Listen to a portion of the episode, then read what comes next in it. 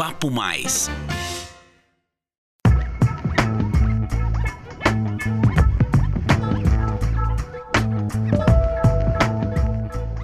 Olá pessoal, sejam bem-vindos a mais um episódio do podcast Papo Mais, uma produção da CISP, Central de Informações São Paulo. Aqui você confere é, tendências e reflexões sobre economia, mercado e inovação.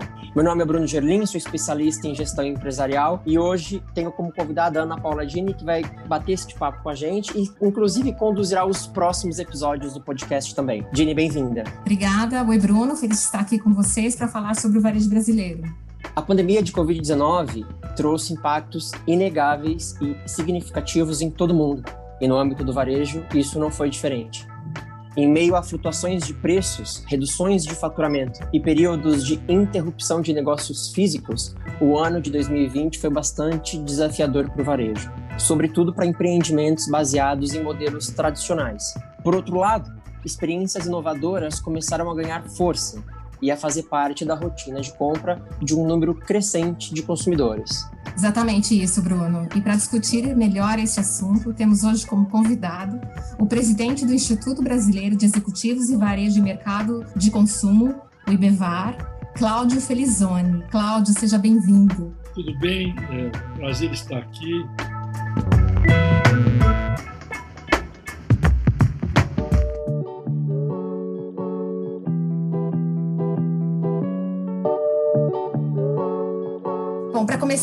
Gente vai pensar, né, nesse período de incertezas como atual, é difícil a gente tra traçar perspectivas acuradas. Contudo, de modo geral, como o senhor vê e avalia o cenário de 2021 para o varejo brasileiro? Você falou muito bem, né? É, em finanças, existe uma diferença muito grande entre risco e incerteza.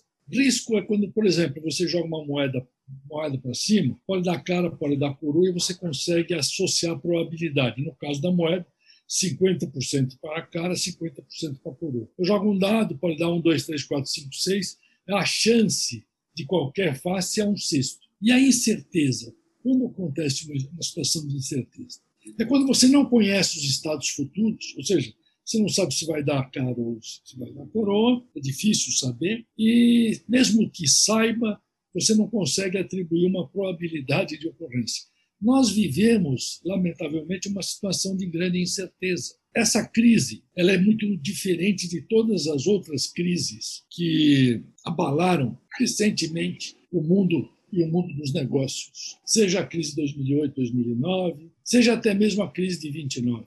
Tanto uma quanto outra, e todas as outras que estão aí neste período, são crises econômicas, que foram geradas a partir do contexto da própria economia e resolvidas no âmbito da economia. Esta é diferente. Essa é uma crise sanitária com reflexos devastadores sobre a economia, como foi em 1918 com a gripe espanhola. Ou seja, a diferença é que isso desorganiza o sistema econômico, desorganiza a sociedade e cria uma profunda incerteza, porque eh, está associada a questões que estão fora do controle eh, completo dos eh, agentes econômicos. Nós sabemos que a solução disto é a vacina, mas uh, a própria vacina, uh, você tem aí dificuldades, as, as vacinas, ou a vacina que é mais efetiva, com 93%, 94% de segurança, é uma vacina que precisa de uma temperatura muito baixa, 70, menos 70 graus, é da Pfizer. As outras, elas uh, têm uma temperatura menor,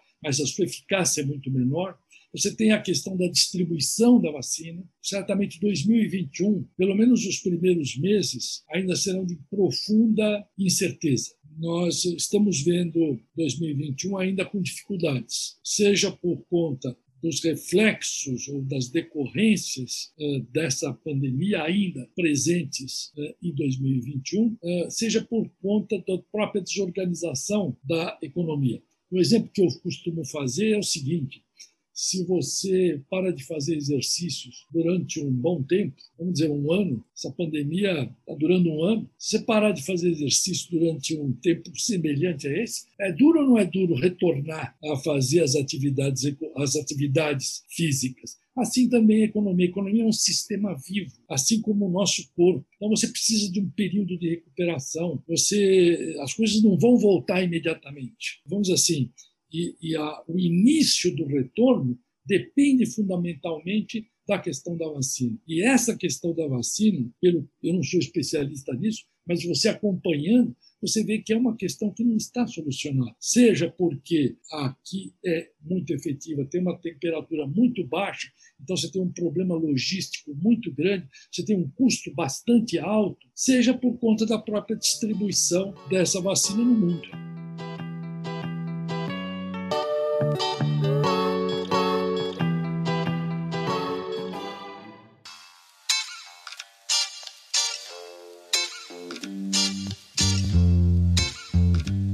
Professor, um estudo publicado pela KPMG destacou tendências globais do varejo em 2020, que é este ano, e que devem se fortalecer para o próximo. Eu gostaria de discutir cada uma delas com o senhor. Uma, a primeira, né, o modelo de negócios evoluiu, dando lugar a marcas multiplataformas, diversidade de recursos em detrimento a um padrão de lojas exclusivamente físicas. Como essa necessidade de aperfeiçoamento deve atingir os varejistas brasileiros e como os pequenos empresários podem concorrer neste cenário? Olha, existe uma máxima em tecnologia que ela é dividida em duas partes. Em 2013, mais ou menos, 2012, 2013, quem tivesse ido na NRF, que é a National Retail Federation, que acontece na cidade de Nova York, teria ouvido a, o fim das lojas físicas se aproximava. 2017, 2018, você pega os assuntos da, da NRF, você vai ver o seguinte: o ressurgimento das lojas físicas. E aí eu coloco, então, a máxima, da, a, máxima de, de tecnologia dividida em duas partes. A máxima diz assim: as pessoas tendem a maximizar os efeitos de uma tecnologia no curto prazo. Olha, o e-commerce vai acabar com as lojas físicas, vai acabar, não vai ter mais loja física, vão sobrar algumas, apenas como showroom, né? não vai ter mais loja física. Então, maximiza os efeitos da, de, uma, de uma tecnologia no curto prazo.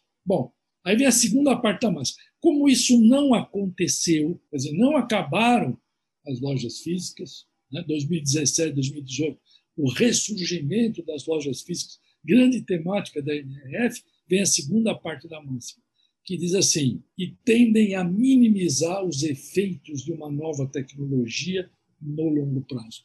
Como não aconteceu nada, nada está acontecendo, o que não é verdade. Então, aqui vale, já que nós estamos falando de, de pandemia, nós sabemos o seguinte: não basta para você, para que você seja infectada, não basta que você tenha contato com o vírus. É preciso que você tenha volume, um volume do vírus para poder se infectar. É por isso o seguinte, que, por exemplo, é difícil as, as pessoas pegarem o vírus no ar, porque o vírus tende a descer. Né? Então, você vai ter contato com o vírus, mas talvez, esperamos não ter um, um volume grande de vírus que infecte o organismo. Então, o que, que acontece? O, o, o, que acontece é que, gradativamente, né, uh, por exemplo, num processo infeccioso, o, a, o vírus vai se acumulando, ele vai se acumulando. E, num certo momento, ele provoca infecção. É a mesma coisa. Estas mudanças no ambiente de negócios do varejo já vinha acontecendo. Né? Ela vem acontecendo. O, o e-commerce vem crescendo. Né?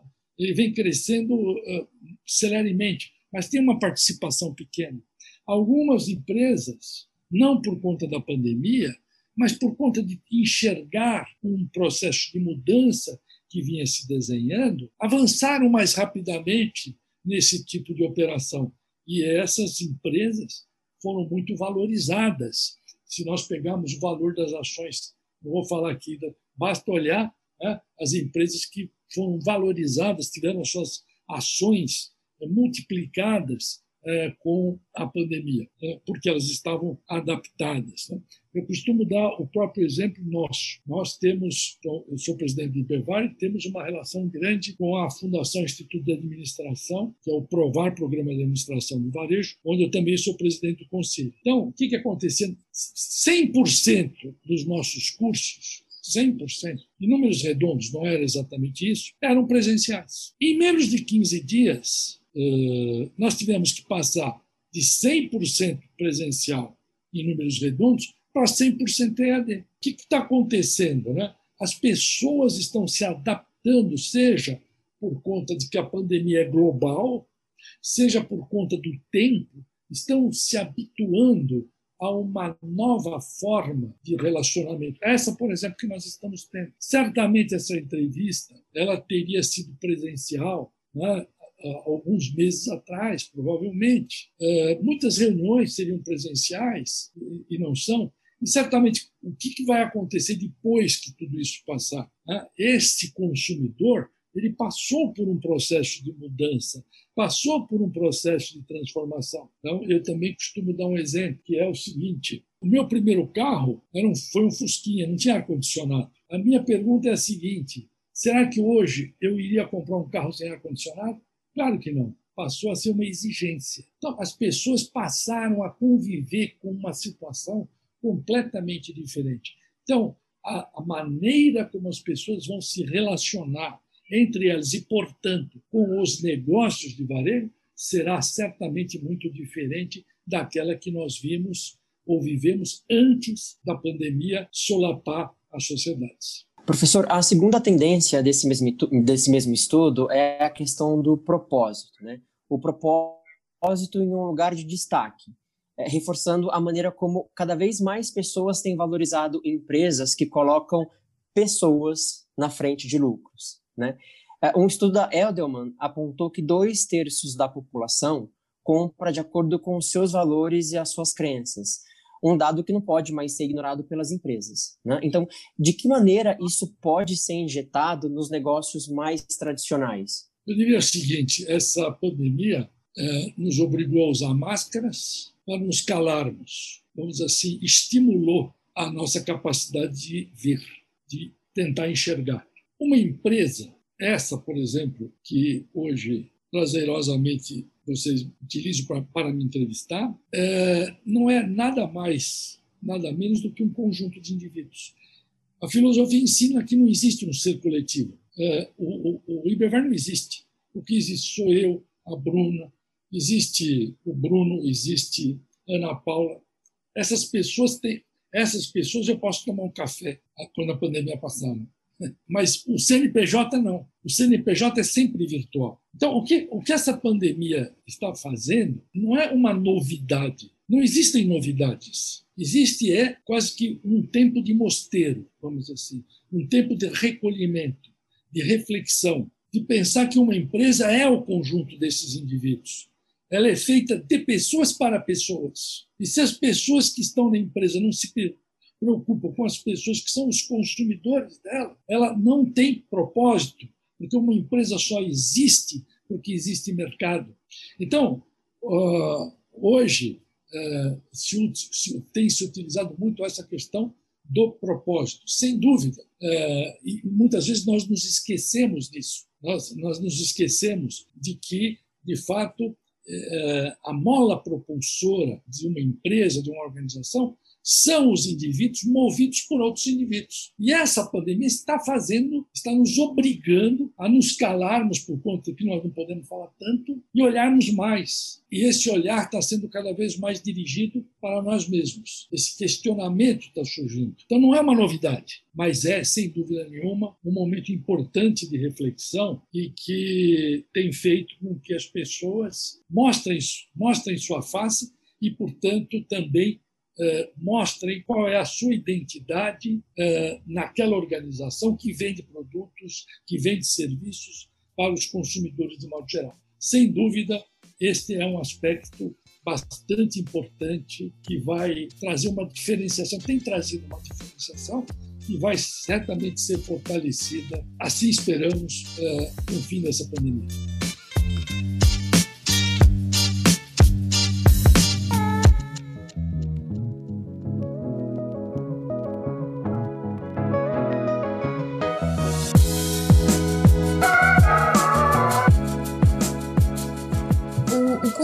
Negócios é outro assunto importante, né? Que ele passa ou passou a ser repensado por todo mundo, já que os modelos tradicionais de redução de custos não fazem mais sentido no cenário atual.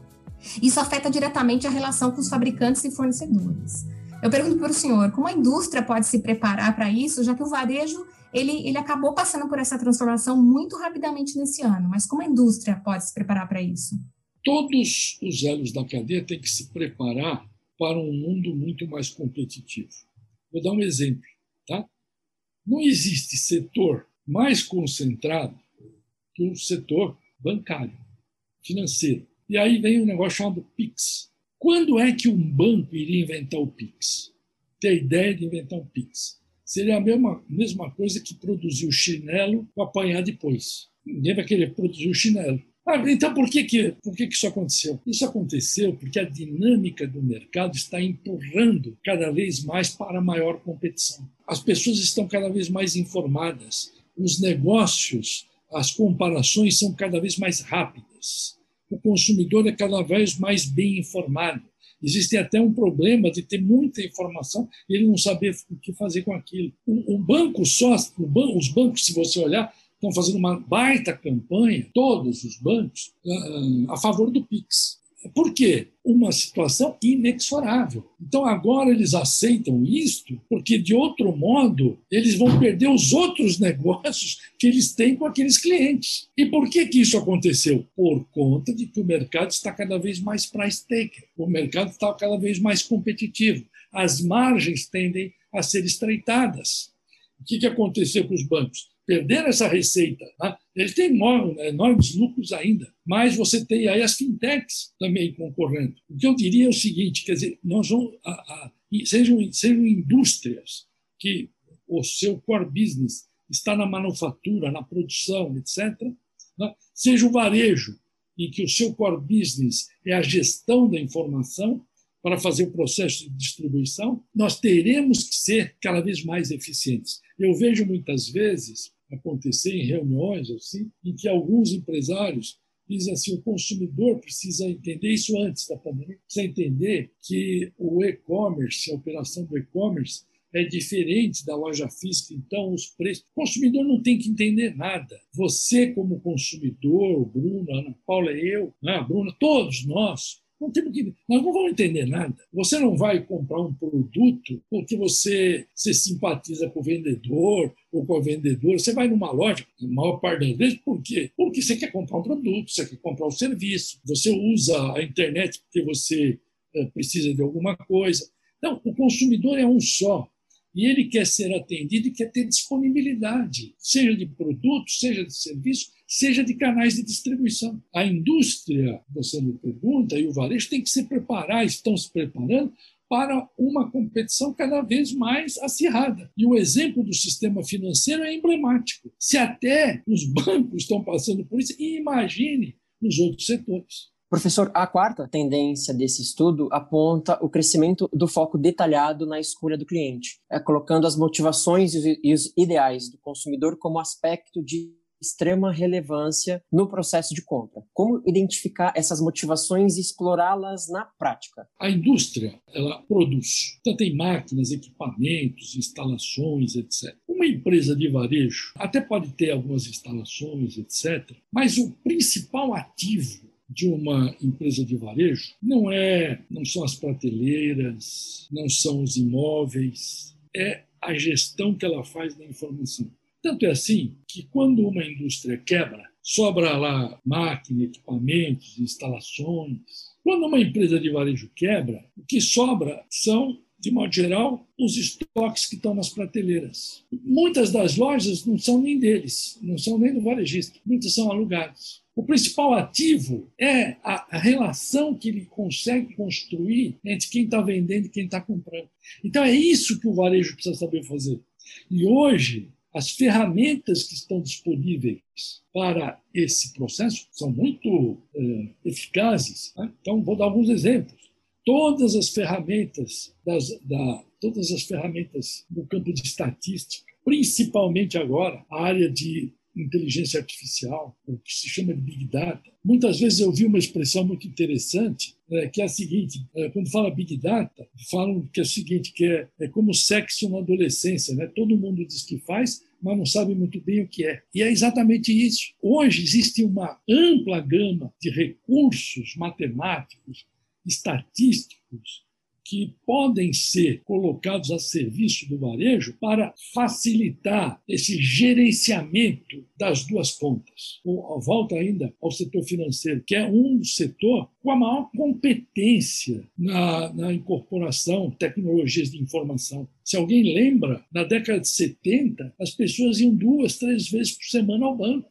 Hoje não vão mais ao banco. Hoje tudo feito à distância. E o, o, o sistema é um bom exemplo. E eles são muito competentes no gerenciamento desses clientes. Assim também terá que ser o varejo. Aliás, o banco é também uma operação de varejo, um varejo de serviços. O importante para superar essas dificuldades está exatamente no gerenciamento de informações, particularmente nas ferramentas mais modernas, como de inteligência artificial.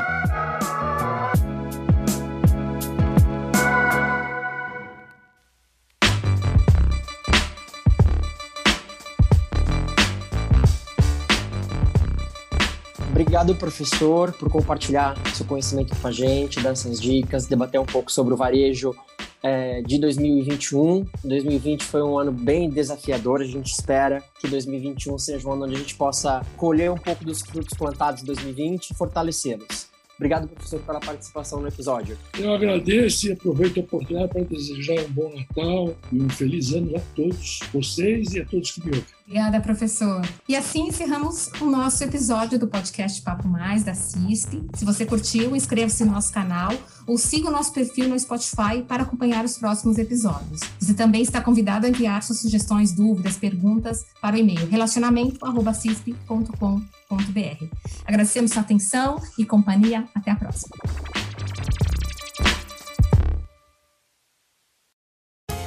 Você ouviu Papo Mais, podcast da CISP.